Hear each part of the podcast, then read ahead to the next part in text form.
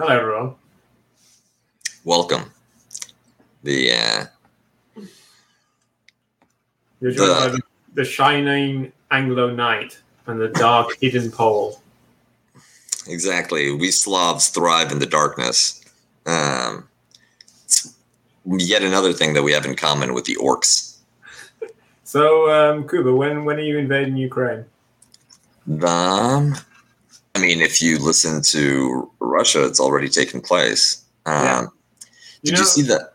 The only country which offered, I think I've said this before, the only country which directly offered to military intervene to help Ukraine uh, is Belarus, but it was only against an entirely hypothetical Polish invasion. The um, it's funny because if there were a Polish invasion of Ukraine, um, I kind of doubt that Belarus would uh, would really make that much of a difference. Yeah, I, I, I, mean, at the moment, it's funny how basically everyone before it was kind of expected that Ukraine would kind of, you know, win the war diplomatically or like through the internet or whatever, and it turns out they're actually shit at all that stuff, um, as has been revealed in the in the past day by the fact that like Western diplomats are getting increasingly frustrated and furious at them for insisting that it was a Russian missile which hit Poland. But they're great at conventional war, which everyone thought they'd suck at. So Well, the um, I think that there's still a um, old world mentality when it comes to um, when it comes to like wartime communication, where the, it really is another front in um, military conflict, and even if it's obvious that the particular line is false, not even your allies are backing you up. You still have to commit to it. You have to go uh, go all in because any admission that um, the and maybe we should start by just saying what happened, and then Well, we can. say go, to go back a bit more than that because when you initially suggested we had another one of these updates, I was saying like, well, not much has fucking happened since the last one. The main change had been uh, that kind of there was a large scale start the start of Russian attacks on Ukrainian electrical infrastructure. Um, something we talked about might have might have been something which was going to start to happen, but hadn't by the time of our last update. And then the other thing which happened was, which happened during kind of the time we were planning to have this update, was that the Russians left Kherson, uh, which is pretty incredible. And then since then, um, a couple of days ago, um, a Ukrainian air defense mass missile, as it turns out, uh, while trying to shoot down um, Russian missiles targeting electrical infrastructure in the far western reaches of Ukraine, uh, was taken down by was was attempting to take down a Russian missile, but the Ukrainian defense missile struck. Uh, I think it was like a Polish farmhouse um, and, and killed two Poles. Yes, the um, in the border village of um, uh, Przewodów, um, the uh, what has now been identified as a Russian-built S three hundred air defense missile um, fired by Ukraine against a sizable volley of uh, Russian missiles targeting the area around Lviv. Uh, missed, went off course, was diverted, and uh, flew into a uh, Polish farmhouse. Um, maybe it was just terrible luck. The area is sparsely populated. If you were throwing a dart um, randomly, then you'd more than likely just hit a field. Um, or it may have been attracted to the um, farm equipment because a, tractor and some other um, gear uh, was directly struck and it killed um, two local Polish um, residents. The fact that this came at the same time as the, the Russian volley uh, against Lviv, it wasn't just targeting uh, electric infrastructure, although that was certainly one of the one of the goals. But there's also an international peacekeeping center uh, around Lviv, which at this point means military training. And specifically, where they um, they kept the Red Brigade at the start of the war? It's possible. Uh, I'm not sure. Um, the but NATO trainers go in and out of there. That's where they work with uh, their Ukrainian counterparts. And that was struck. 35 people, I believe, were killed. Um, and within, in trying to defend against that barrage, that's when the Ukrainians fired their S 300s, and one of them uh, struck inside of Poland. Um, because it landed on Polish soil and there were Polish fatalities. The wreck uh, and the wreckage indicated Russian make. Um, initially, there were rumors that this was a Russian attack. Um, a Russian missile had struck Poland. Ukrainian officials said that if you said anything else, then you're engaged in you're supporting Russian conspiracy theories. To be fair, the Russians said that um, if you said that, that was a naked provocation, um, and it's the responsibility. Instead of suggesting, the Russians, of course, were ridiculous by suggesting that instead of it just being an accident, it was some kind of deliberate false flag. Yes, the um, and uh, the reality is that, as we can see, you can never trust either side. Um, both the Ukrainians and the Russians in their official announcements will play into um, whichever narrative is most suitable for them. And my Russian friend was shocked that the West told the truth about this one. The indeed um, that that's possibly the most remarkable thing, and if this were a, a conflict with uh, any other power, except perhaps China, then that fear of escalation, um, which was the likely motivation for coming clean, um, might have might have been uh, waved off. Uh, after all, with the meeting they just had in Turkey, I was expecting the US to say, as with kind of the the the, the pipeline explosion, which was kind of just buried because it was politically inconvenient. I thought that America would say, you know, if the Russians had done it, they would claim that aliens had done it, you know, uh, because they're trying to kind of, they're really trying to push towards peace and don't want escalation. But as it turned out, the Russians didn't do it, so it became very easy for America to tell the truth. Yes, the um, and what would the counterfactual is interesting. If this had been a Russian uh, missile, a missile fired uh, by Russia, would you try to cover it up in order to um, prevent the invocation of Article Five? Uh, right, like that. This is an open question. If you do have a an inadvertent strike into uh, a neighboring country, and Poland is the main artery for weapons and materiel flowing into Ukraine from the Western Alliance. Um, it frustrates Russia to no end that um, they can't really do anything to interdict the supplies until they get to the border. Um, and the um, that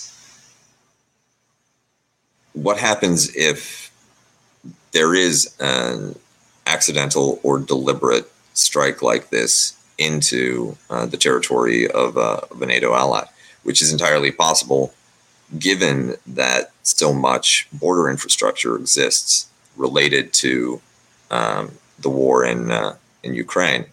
And what we've seen is the broadening of uh, Russian bombing campaigns from the center and uh, areas of immediate tactical concern to um, Western regions, uh, bringing down the power grid, among other things.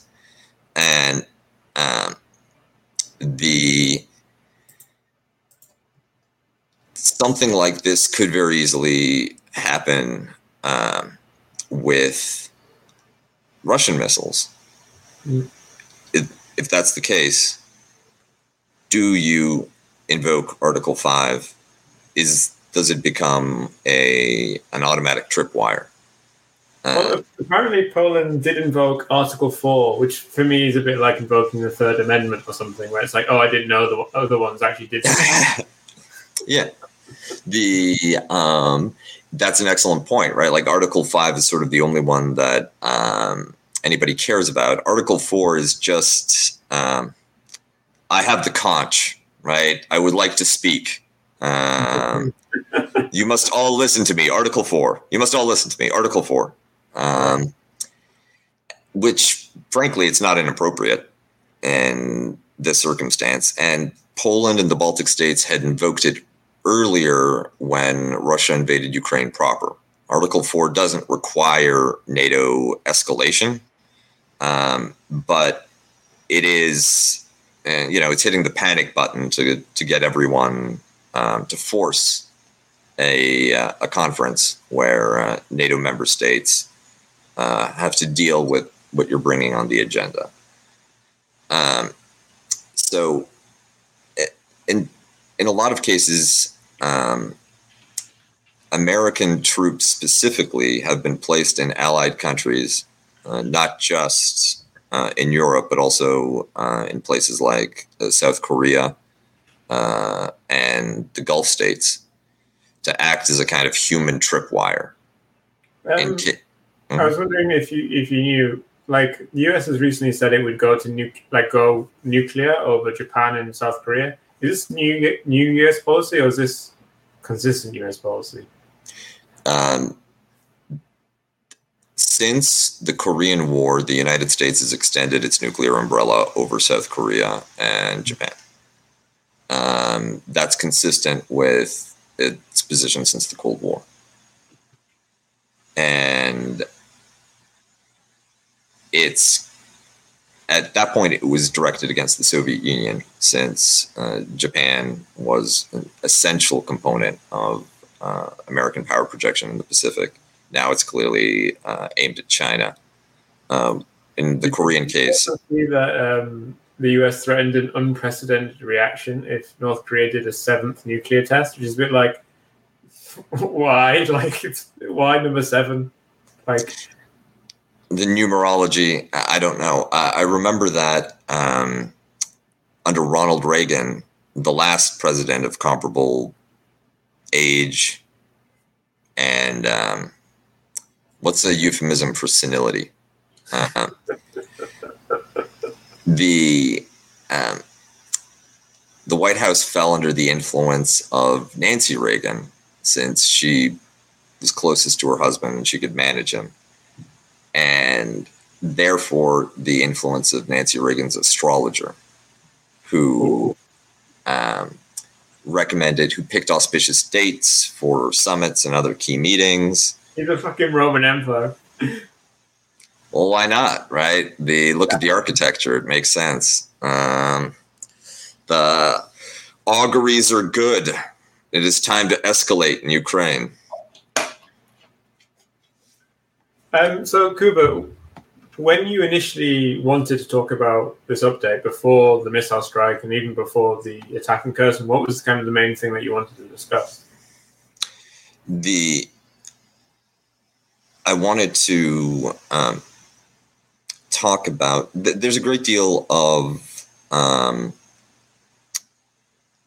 there's uh, a great deal of activity domestically within Russia, within Ukraine, um, and in terms of domestic mobilization, um, the need to keep the population on side, the need to uh, present coherent narratives um, that can resonate diplomatically.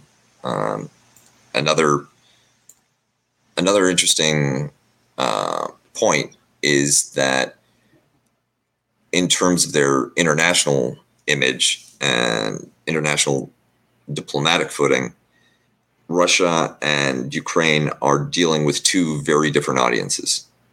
Um, the Ukrainian um, diplomatic and information effort has to reach Western audiences, keep them involved, keep them engaged, um, work on um, work on the allies to maintain that flow of money and weapons that is essential to Ukraine's ability to fight.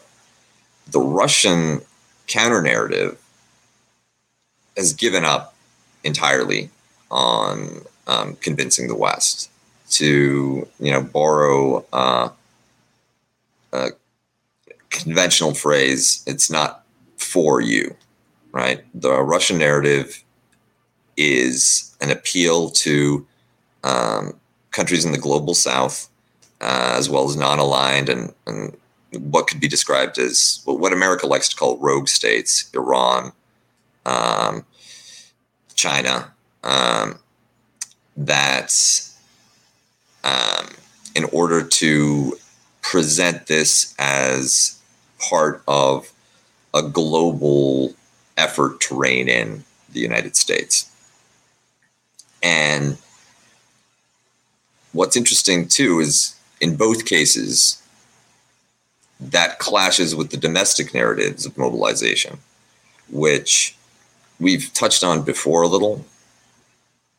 Come, there's a lot of um, Slavic, quasi Tolkienite national romantic mysticism mm. behind the the two sides in the war. They um, both have an almost metaphysical appeal to their uh, compatriots. That this has to do with the soul of Russia. This has to do with um, identity, purpose, meaning, um, who we are as people, our place in the world, and fundamentally, you get to good and evil pretty quickly. And the one area that would um, that I still wonder about is uh, the extent to which uh, Russia has been successful at uh, popular mobilization. I don't necessarily mean that um, is there domestic dissent? Is mm. there a, a, peace movement like um, the U.S. had against the Vietnam War? But uh, generally speaking, Putin is still very popular. Um, his authority hasn't really been challenged or questioned. Um, he, but that compliance, that um, kind of sub, subordination of the Russian people, does that translate into being able to mobilize for conflict? Or is this just an extension of the default peacetime uh, pragmatic obedience that um, is an essential survival skill um, if you live in an authoritarian state, especially one like Russia? Yeah, I think it's, it's definitely a thing of, of kind of Putin has found what the consequences of kind of the Bonapartist politics that he's been engaged with are which is yeah, it's all good when you're not really doing anything, when your country doesn't have to, have to really be activated for any purpose, but can simply kind of go on, roll on. Is kind of like a semi-colonial, semi-colonized, semi-great power or whatever, um, doing minor kind of, you know, doing what America does, but at about one tenth of the power or less, you know. But when you actually need to significantly engage your country in a war, yeah, the kind of absolute limits of, of the Russian bourgeois politics becomes apparent because I don't think they've really um, Russia hasn't been activated at all. Really, did you see um, the only public protest about against the surrender of Kherson? Do you mean the uh, Nazbol who um, gave a Sieg Heil on a picnic table? Oh, she also slit her wrists, but yeah, I mean, uh, The um, I I saw. It, is that what you were referring to? Um, Yeah. The there was also what seemed like a very well. Um, what's the euphemism for staged um, march in um, St. Petersburg, um, calling for um, reprisals against the West after the loss of Kherson. Um, the but uh, tell me more about the protest that uh, you're referring to.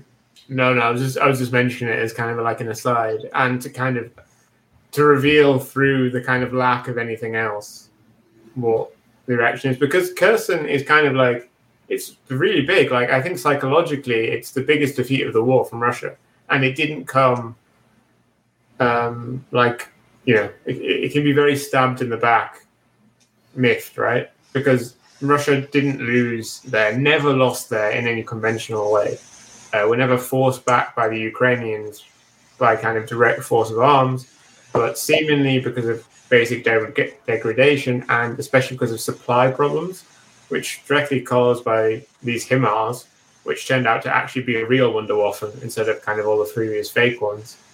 Um, so losing Kherson is Russia's biggest defeat of the war. It's a major psychological blow. It was the only functional city they'd captured in Ukraine um, because obviously Donetsk and Luhansk had previously been blown up by artillery, uh, Ukrainian artillery, and then they've blown up Mariupol, uh, Severodonetsk, and other places with their own artillery.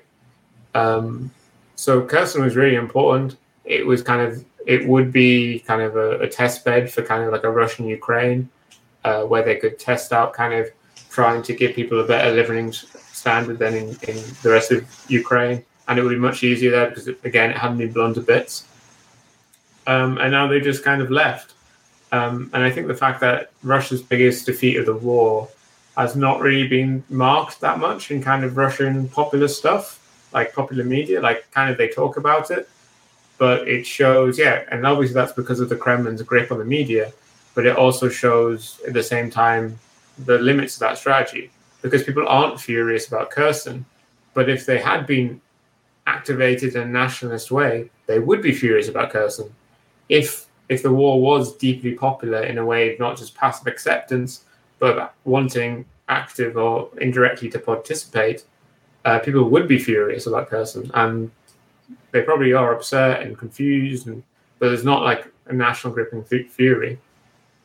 The I think that your comparison with the United States is a very illustrative one um, because American politics, apart from the uh, biannual ritual of um, of presidential and midterm elections, is a of popular demobilization. You want people to vote, and then you want people to go home and forget about it. Um, there's a bit of a conflict of interest between um, the political media, which Fox, but not just Fox, right? Everyone likes to bring up Fox, but the reality is that um, the Washington Post, all of the respectable liberal outlets, had uh, banner year. Um, they had good times under Trump, and now it's it's much harder to get people um, to pay attention. But apart from that advertiser profit driven entrepreneurial commercial impulse to keep people watching, there the political parties, for instance, um, demobilize very quickly after elections. Um, that was one of the great criticisms of Obama that he had managed to galvanize a political movement, which included a lot of young people, a lot of first time voters. Um, he was tremendously personally popular, and he could have, like Trump, um, used that popularity to uh, apply pressure um, for uh, his political initiatives. He could have summoned his troll army to go after uh, opposition to Obamacare, for instance. But instead, he immediately demobilizes people. Similarly, uh, George W. Bush, when asked after September 11th what people could do to contribute to the war effort, he told them to go shopping. So I think that there's an awareness on the part of uh, modern leaders that uh, there's a risk and a danger in mobilizing the population. That any force substantial enough to make a difference on your behalf can also turn against you and uh, create more headaches, create more problems. Also creates a new um, power center that maybe you can hand off to one of your cronies. You know, put Medvedev in charge of um, the popular mobilization, but it can also produce its own leaders that might not be beholden to you, and it might elevate figures that um, have ambitions of their own. Did you hear about the death of the deputy governor of Kherson? No, what happened? Well, it was reported about a week ago, like the day that Russia was announcing their withdrawal, that he was hit by a car. Um, and then finally today, photos of said car have been released. And first off, it looks like it was struck by an IED. And second off, it, there's bullet holes in it. Um, so who knows if, if Ukrainian intelligence killed him or Russian intelligence killed him. But I don't think he was hit by a truck. Yeah, the um, the level of um, and this is partly a consequence of um, what we talked about earlier the information control um, and the mentality around information control on both the Ukrainian and Russian side, where um, there's uh, what you say is what is useful to you um, tactically, operationally, rarely strategically, because if it's hard to have enough of a big picture view to know which lie will be useful six months from now. Um, but there's no um, bias towards accuracy. You can just say what you want. And a few nerds that are already compromised um, will maybe figure out that you're not telling the truth online. Um, and you may create a you know if you've obfuscated or fabricated um, claims about a significant event then you know you might create a conspiracy theory that sticks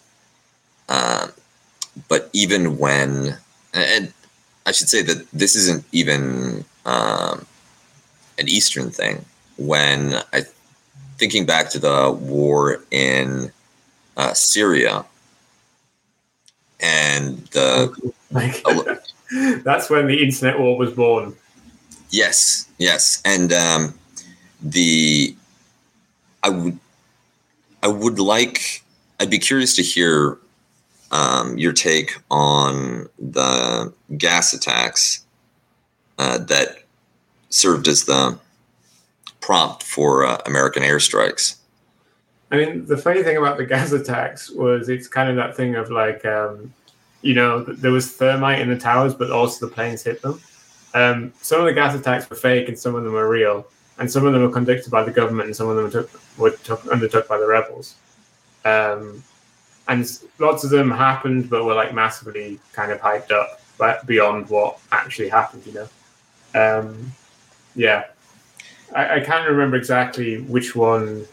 This is you mean the one in 2018 when Trump did some useless cruise missile strikes afterwards. Yes, and I know that um, there was a UN agency um, that uh, a, staff attached to the um, to the anti chemical weapons treaty that um, significantly challenged uh, the narrative yeah, that, that, that was around Duma. Uh, yes, yeah, that was probably the 2018 attack. Yeah, that was the whole thing. I think in the end, well, I don't know. It's obviously like with this stuff, there's like a lot of kind of imperial power behind pushing a certain narrative. But I think, as it turns out, the kind of whistleblowers were mostly incorrect. But they were obviously correct in the sense that um, the OPCW was massively rushing into things.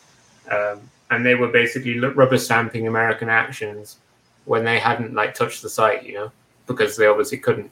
Um, and we're just kind of use, using like testimonials and stuff to, to be like, yeah, it was a gas attack. Um, I think in the end it was a gas attack, but that still, like you know, if if it's like Saddam could have had weapons of mass destruction, but then the, it could have still been a bullshit story to invade, you know. Yeah. I think everyone was surprised they didn't have any in the end, you know. Yes, this is true. The um, I think even the Iraqis may have been surprised. Um, right, because I mean, I think it was uh, Chris Cutrone who said this. Like, even Saddam wanted everyone to think he had chemical weapons, because without chemical weapons, he's just kind of some idiot who lost to Iran. Precisely. The um, it, if you um, if you can't have a mystique of violence and power around you, then what's the point of being a dictator? And also, you might not be one for very long. And speaking of punctured mystiques, and this takes us back to Kherson, right? Um, this was the one region where Russian gains seemed durable. Um, and the previous counteroffensive, the previous Ukrainian counteroffensive had failed. Um, and, and, the attacks they were doing at the time seemed to also fail. They were taking, were, were not going very well. And like the Russians were finally releasing like a lot of footage, and it looked really quite horrible for the Ukrainians. The um, and it was um, and it looks like, as you said, um, Russian forces weren't defeated or destroyed um, tactically. They weren't forced back under heavy fire. Um, they gave up Kherson. Um, giving up a position that's indefensible is a perfectly legitimate um, approach to um, to warfighting. Uh, why would you sacrifice uh, valuable manpower, valuable uh, resources uh, on a doomed effort. But it still looks bad. And yeah, now. In, in the summer, this the withdrawal from Kherson was already requested then by the general who at the time was in charge of the South Front um, and is now in charge of the whole Ukraine. I can't remember his name because in Western media they only call him General Armageddon, and that has kind of like totally obscured all the other facts about him. I, I also call him Doctor Doom. Um, but the interesting thing in there is, Surovikin. Yeah, he was militarily he was right to request Russia withdraw then, but politically I completely agreed with uh, Putin's refusal, his initial refusal, because if you withdraw from Kherson, then what the fuck is the point? What? Why don't just you go home and stop? Precisely. The um, Russia already gave up on the Kiev northern front. Um, it's been pushed out of Kharkiv. Um, the south was the only area where it looked like there were some durable um, gains. But with the retreat from Kherson, the Dnieper does serve as uh, a very defensible line um, that gives you a little bit of territory before the Crimean Peninsula.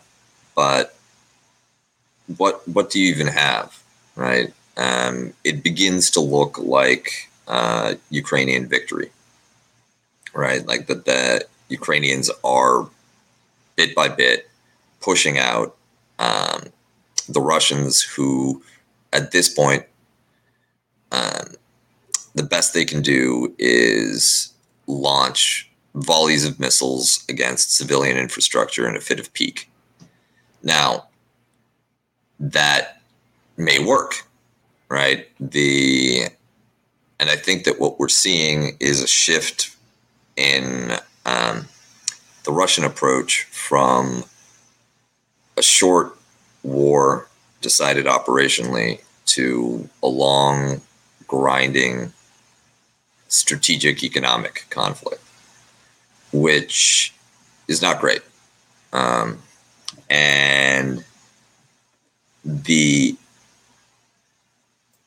part of that involves converting all of Ukraine into the type of uh, broken rubble that they um, that Syria became in the uh, end of the conflict.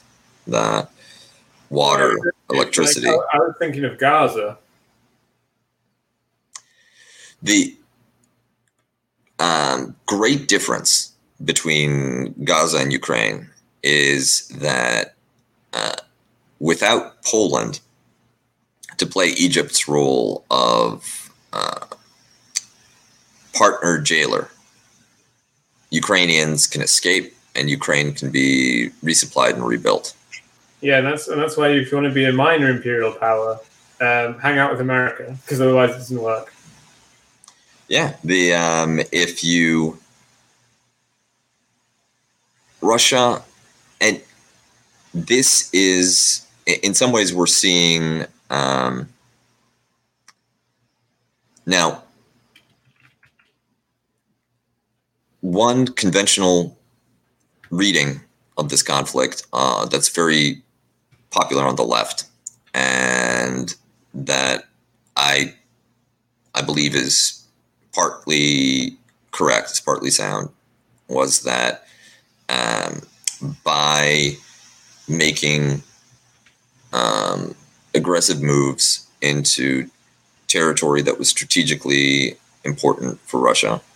Um, NATO provoked uh, a defensive reaction and now is paying the price.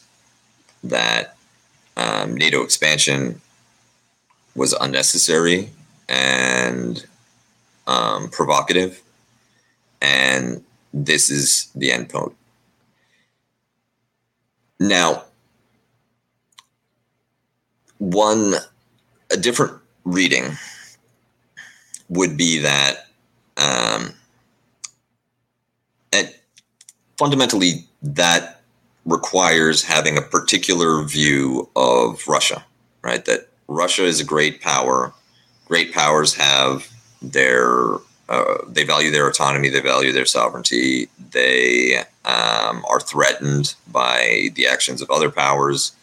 Um, the United States had demonstrated that it was um, that it was untrustworthy because of its moves in the post-communist space, not just in terms of um, NATO expansion, but also the recommendations for privatization that devastated the Russian economy, right? The, the role of uh, American advisors in pushing uh, economic and political snake oil. So Russia would, of course, react. Um, that does foreclose the possibility of uh, Russian leadership, which is more pragmatic in accepting a subordinate role in somebody else's international order. And as you pointed out, if you're going to be a minor imperial power, it helps to have the United States on side. Um, the way that the conflict is playing out, um, well, Ukraine certainly is benefiting from a willingness to um, to get with the program in terms of um, Western interests in the region.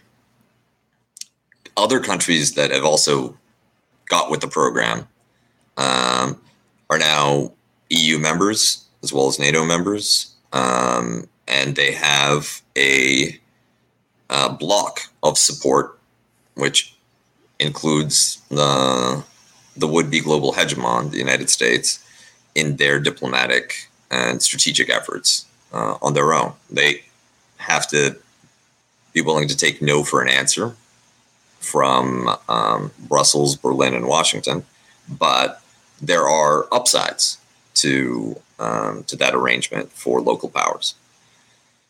Maybe Russia should have um, given up on um, helping its Serbian younger brothers or uh, maintaining a Black Sea fleet and cut a deal that um, would have given it some other types of benefits um, in exchange for freezing China out of its market or uh, coordinating um, on a more consistent footing economically with the West. I mean, it's, it, hard, it's hard, right? Because Russia's really big. Oh yes. like the, they could never join the European Union, right? Because there would be twice. They'd have twice as many MEPs as Germany would have. The um, that's uh, at the same time you don't necessarily need to um, need to join the EU. Um, you could have a Norway Switzerland deal where you're you have access to the common market, maybe even free movement of people, but you're not part of the governance structures. Um, you could potentially um, have some other arrangement that's custom built for you um, as a as a Eurasian partner, and but it, all of this requires accepting uh, Western hegemony, and there's very good reasons not to. But if this is where that uh, defiance got you, what good was that defiance? You know, um, throughout the war, Russia's been selling um, processed aluminium, aluminum, um, to the United States, which the United States then repro- reprocesses into weapons, which it sends to Ukraine. Like, kind of Russia is like economically a semi-colony with like an enormous army. Yeah, it was just um, during the Cold War, the Soviet Union was described as upper Volta with rockets, and and they also gave upper Volta rockets. the um, rockets for everybody, um, and that's one of the paradoxes of the Soviet and the Russian economy. They are able to produce raw materials, um, strategic materials, hard infrastructure, machinery um, on a mass scale at relatively low cost, um, gear and equipment that's reliable, it works well, uh, is often uh, competitive with uh, Western um, with Western um, alternatives, but for some reason it can't translate that into a um, commercial economy with a self self sustaining growth path um, with indigenous innovation and technological um, development, and this is this marks it considerably um, out from China, which has been able to, to achieve that, and um, part of that may have to do with the fact that, for a time at least, in accordance with the Maoist ma- uh, maxim that you hide your strength, um, China was able to tap into not just the capital, but also the technology of the West. Um, it used developmental models that had succeeded in um, other Asian countries, specifically Japan, South Korea, but also even the, the small tigers to um, as instruments to legally force um, the transfer of technology.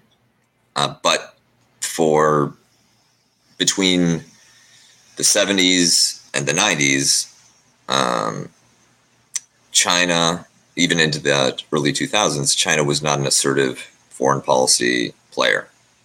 It largely ceded um, the security and political environment of um, East Asia and Southeast Asia to um, the West, and had to um, focus on its domestic affairs um, with a military unable to really project um, project its force, uh, especially um, over uh, overseas. And Russia hadn't gone through that 30 years of quiet tutelage. Um, it hadn't been uh, a, climbing its way up the international supply chain. Uh, instead, its economic model was more a revamped, retrofitted Soviet economy, which still largely pumped oil and other uh, raw materials uh, abroad. So the um, I mean the, the the the Russian kind of nationalist idea is that you know it's impossible for that that the West is like pathologically fixated on breaking up Russia, and obviously you saw kind of if like it's like a psychic upsurge of this around the start of the war, where like kind of there was like a, and it, I mean it's something you've seen like kind of expressed in online culture for for decades of people love to post maps of a broken up Russia and especially maps of a broken up China. There seems to be like a, a real, real focus on it. Um, obviously Although, how Russia many maps are there of a broken up United States? That's the other one, but that's kind of that's like Freudian, you know, like that's Americans doing to themselves, you know, and like getting. But it's also like that's kind of a way to express things about other Americans, right? Well, uh, what's interesting to me, speaking of, um, there is that Russians also produce maps uh, breaking up countries. Um, I think most famously, um, Medvedev um, pushed uh, published a map of um, a partitioned Ukraine. Right which is um, very weird, actually, um, since one, it gives Poland uh, most of the West, um, the which right there there was no particular affinity for Medvedev between um, uh, and and Poland.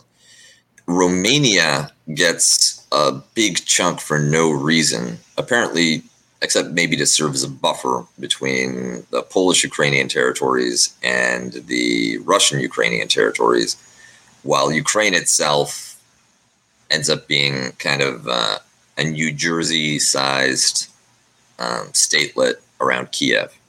Which is weird because if there's anywhere which is Ukraine, it's it's Lviv, not Kiev, right?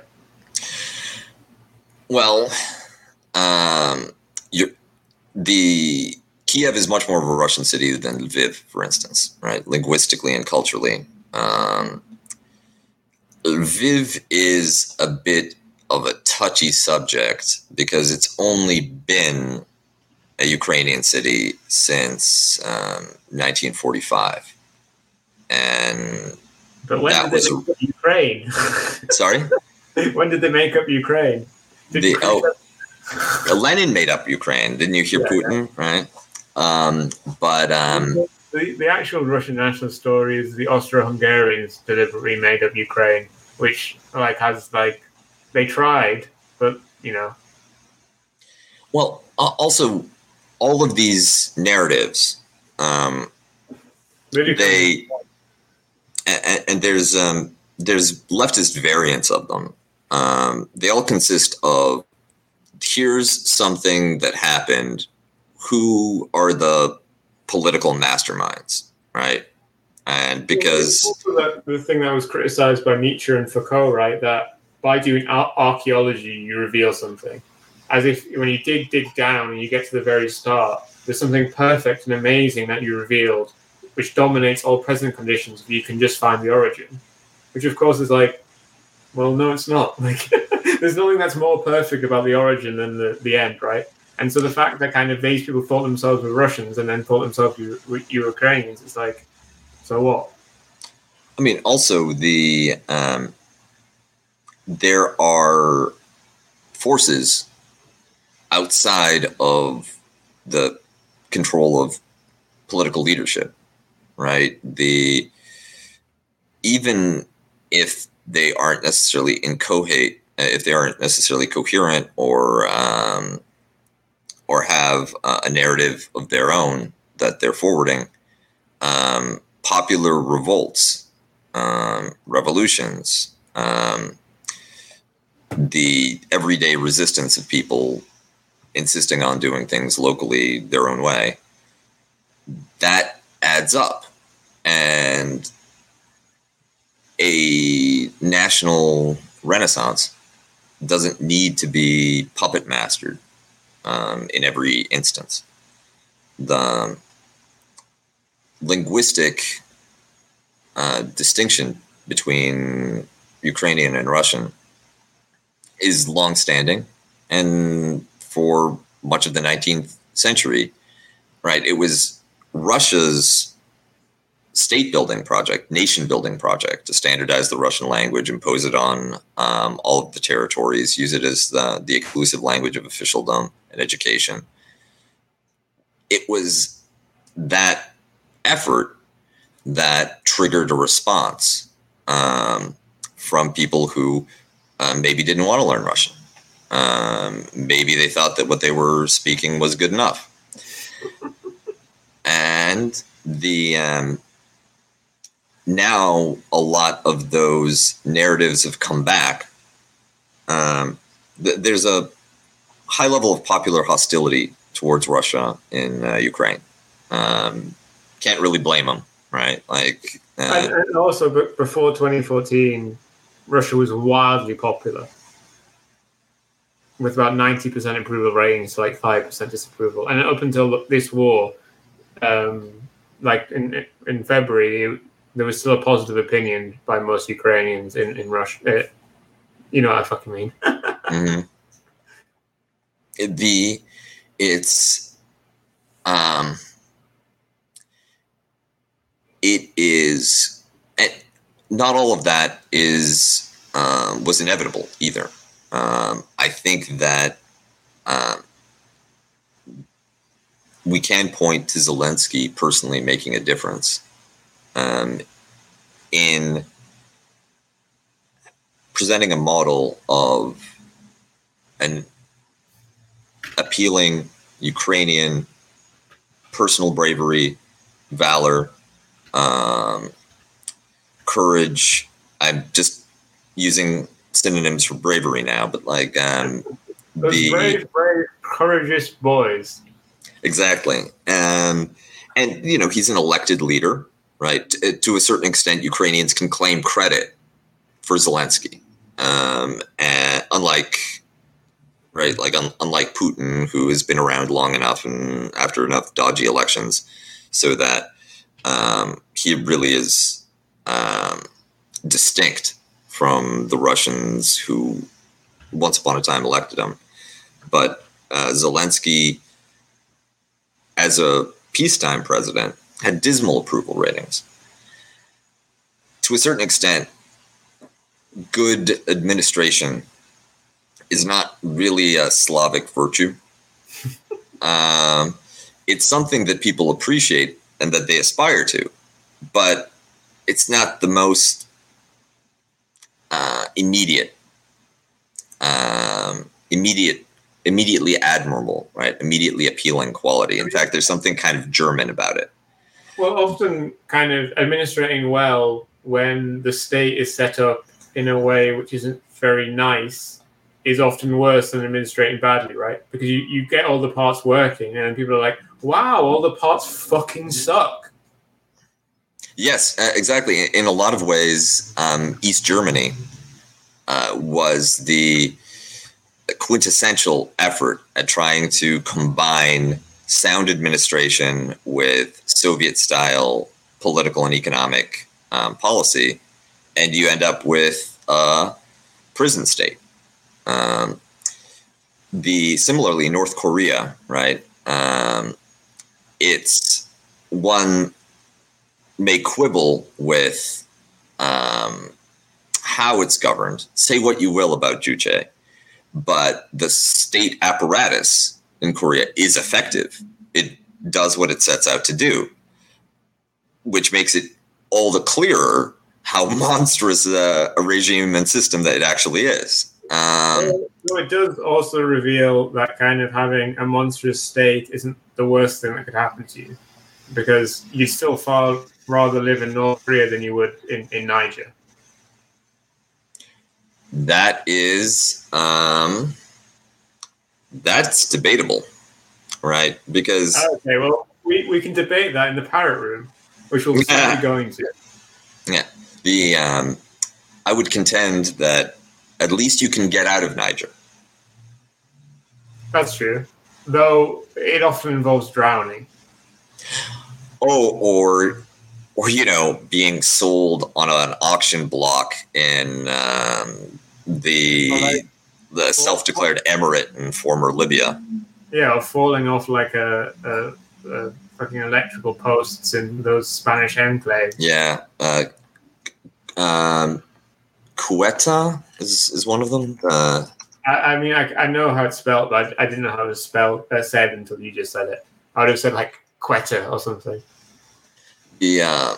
Oh, oh, it's weird. Um, I thought it was C U E T A. It's C E U T A. So, yeah. I mean, I'm, I'm, I'm dyslexic, so. Kuta. Anyway, doesn't matter. But like, yeah, the. Um, do you have anything? Any last remarks you want to get in for the plebs before we get rid of them and go on to Patreon? Um, the. It wasn't a Russian missile. Um, no, maybe it was a Soviet missile. I think that actually those missiles were produced in Ukraine throughout the whole Soviet period.